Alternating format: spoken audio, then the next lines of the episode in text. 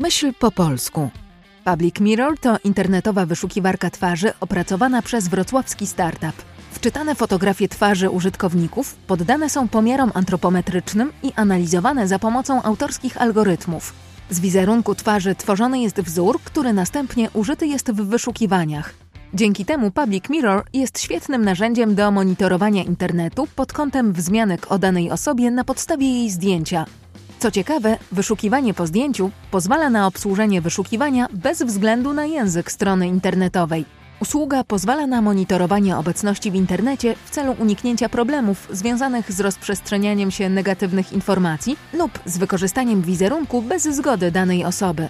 Public Mirror może też pomóc w znalezieniu memów, na których występuje użytkownik, czy ochronić go przed kradzieżą jego danych biometrycznych. Narzędzie służące do monitoringu wizerunku przeznaczone jest głównie dla osób publicznych, gwiazd sceny i ekranu, influencerów, osobistości, polityków czy sportowców. E, tak jak Google pozwala sprawdzić, gdzie coś się znajduje w internecie, nie wiem, jakieś hasło, jakieś, nie wiem, buty czy cokolwiek jeszcze innego, tak naszym czymś, czego szukamy w internecie jest twarz. Czyli ktoś dodaje twarz do naszego systemu, do naszej strony internetowej i my pokazujemy, gdzie ta twarz się znajduje. No ale wyszukiwanie obrazem y, nie jest rzeczą nową, bo y, już w latach bodajże 90. były pierwsze próby wyszukiwania obrazem. Komercyjnie przypuszczam, że w XXI wieku jest kilka serwisów, które na pewno znasz, jak TinEye. Mhm. Już 15-lecie chyba mu stuknęło, albo stuknie w przyszłym roku. Mm, no i też Google ma taką funkcję, y, jak y, wy się plasujecie na tle, nie wiem czy to konkurencja, może to nie konkurencja, ale na, na, na tle serwisów, które wyszukują również obrazem. Konkurować z Googlem to by było samobójstwo, nie mamy takich aspiracji absolutnie. Ale oni też kiedyś zaczynali jako startup. oczywiście, oczywiście. E jakbyś sobie przeprowadził test i wrzuciłbyś moje zdjęcie do Google Images, tak, czyli czy nie wiem, nawet do Google Lensa, bo to jest de facto silnik, który pozwala przeszukiwać y, obrazy, to jako wyniki otrzymałbyś y, zdjęcia kobiet, które mają kręcone włosy, tak mniej więcej, brunetek z kręconymi włosami. Natomiast jeżeli wrzucisz zdjęcie do Public Mirror, otrzymasz moje zdjęcia, jak mam rude włosy, jak mam długie włosy, zdjęcia, w których y, jestem profilem. Generalnie to jest zupełnie inny system wyszukiwania. My rozpoznajemy twarze, a potem szukamy, gdzie one są w internecie. Więc mamy 95% prawdopodobieństwa, bo taka jest nasza skuteczność, 95%, że znajdziemy dokładnie Twoje zdjęcie. A co na przykład ze zdjęciami Ciebie jako, czy też kogokolwiek innego, jako powiedzmy 15-letniej dziewczynki? Okay. Zakładając, że masz lat 16. dziękuję, dziękuję bardzo. E, no właśnie, y, jakby to jest niesamowite, że mniej więcej dwa miesiące temu, e, bo kraulujemy jakby, czyli przechodzimy przez internet cały czas, non-stop nasze, nasze roboty po prostu krążą po sieci. E, I około dwa miesiące temu znalazło mój wynik z czasów, jak miałam 16 lat. Nie będę mówiła, ile czasu temu to było, ale było to naprawdę dawno temu. Byłam w takim szoku, nawet tutaj e, kolegom e, opowiadałam, że słuchajcie, nie mam pewności, czy to jestem ja, ale mówię tak, ale pamiętam, że miałam taki sweter. Pamiętam, że dostałam taką książkę, bo to jest e, z jakiegoś konkursu szkolnego. Więc odpowiadając na Twoje pytanie, tak znajdziemy stare zdjęcia. Powiedz mi, jak to jest z tymi. Yy, mówiłaś o prawie do wizerunku. Jak to mhm. jest? Wszyscy mają prawo do wizerunku, czy nie?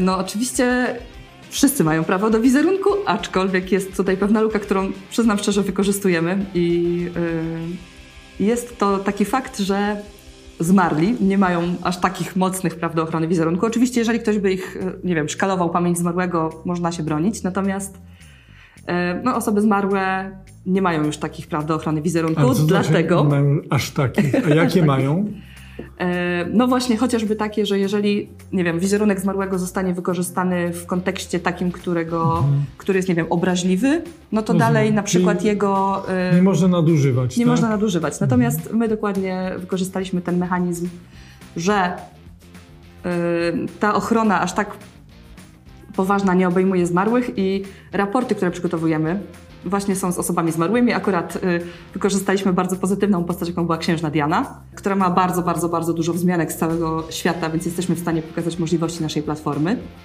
Natomiast no, nie jesteśmy w stanie pokazywać danych naszych klientów. To są czasami to są czasami materiały, które nie wiem, no nie, nie nadają się do publikacji, tak? Albo po prostu naruszają ich prywatność. Więc to są materiały, które są dostępne tylko dla naszych klientów, absolutnie ich w żaden sposób nie wykorzystujemy.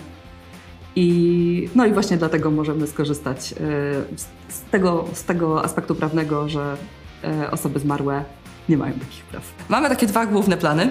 Pierwszy to jest taki, że działamy w tym celu, żeby z takiego właśnie monitoringu wizerunku można było korzystać także na platformach po wyszukujących słowa i frazy kluczowe. Czyli oprócz tego, że wpiszę Ewa Iwańska, to też będę mogła swoją, swoją twarz sprawdzić. E, a drugą rzeczą jest to, że dla osób indywidualnych niedawno temu uruchomiliśmy usługę, która polega na tym, że możemy usuwać zdjęcia w, sieci. Pomagamy, ok, ktoś się u nas znajdzie, ale no nie chcę, żeby to zdjęcie na przykład dalej tam sobie na tej stronie funkcjonowało, więc pomagamy tym osobom usuwać te zdjęcia.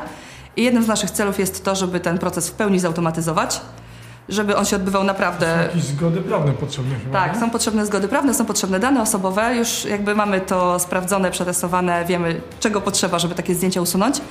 E, natomiast bardzo byśmy chcieli, żeby ten proces był automatyczny, e, przynajmniej w 90% i to jest cel, który tutaj mamy i nad tym właśnie pracuje Olek. E, po to, żeby też jak najszybciej te zdjęcia usuwać z sieci. No jeżeli ktoś ma jakieś zdjęcie, którym po prostu no, nie, nie chciałby, żeby ktokolwiek kiedyś do niego dotarł, to jest właśnie też ten, to, że przeszukujemy publicznie dostępny internet.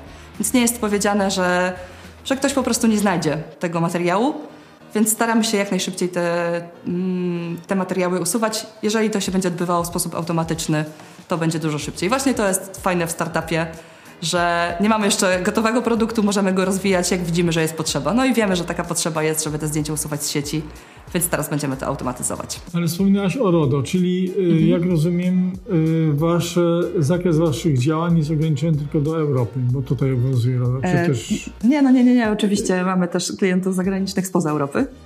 No to jak z tym RODO? Tam, tam e, też... No jakby RODO A. jest bardzo mm, poważnym, takim bardzo ostrym aktem, tak to nazwijmy. Mhm. To znaczy ma bardzo określone granice, co chroni, czego nie chroni. W pozostałych krajach e, te akty prawne, które dotyczą ochrony wizerunku są zazwyczaj dużo łagodniejsze. No, więc tak to wygląda, natomiast y, nie jest to targetowane tylko na Europę. Oczywiście to jest nam bliższa kultura i nie wiem, to tak możemy jeszcze chwilę ewentualnie o tym porozmawiać, chociaż jest to trochę, trochę temat na boku. E, nie wiem, czy masz okazję, okazję śledzić strony internetowe europejskie i amerykańskie. E, no czasami się zdarza. Czasami ci się zdarza. Mhm. Jak bardzo jest różnica w wyglądzie stron europejskich i stron e, tak, amerykańskich. Tak, Strony amerykańskie mają mnóstwo różnych elementów. Generalnie eBay jest taką klasyczną po prostu stroną amerykańską, gdzie jest wszystkiego bardzo, bardzo, bardzo dużo. Więc jest to na przykład też wyzwanie, jak wejść na ten rynek amerykański z tą naszą europejską estetyką.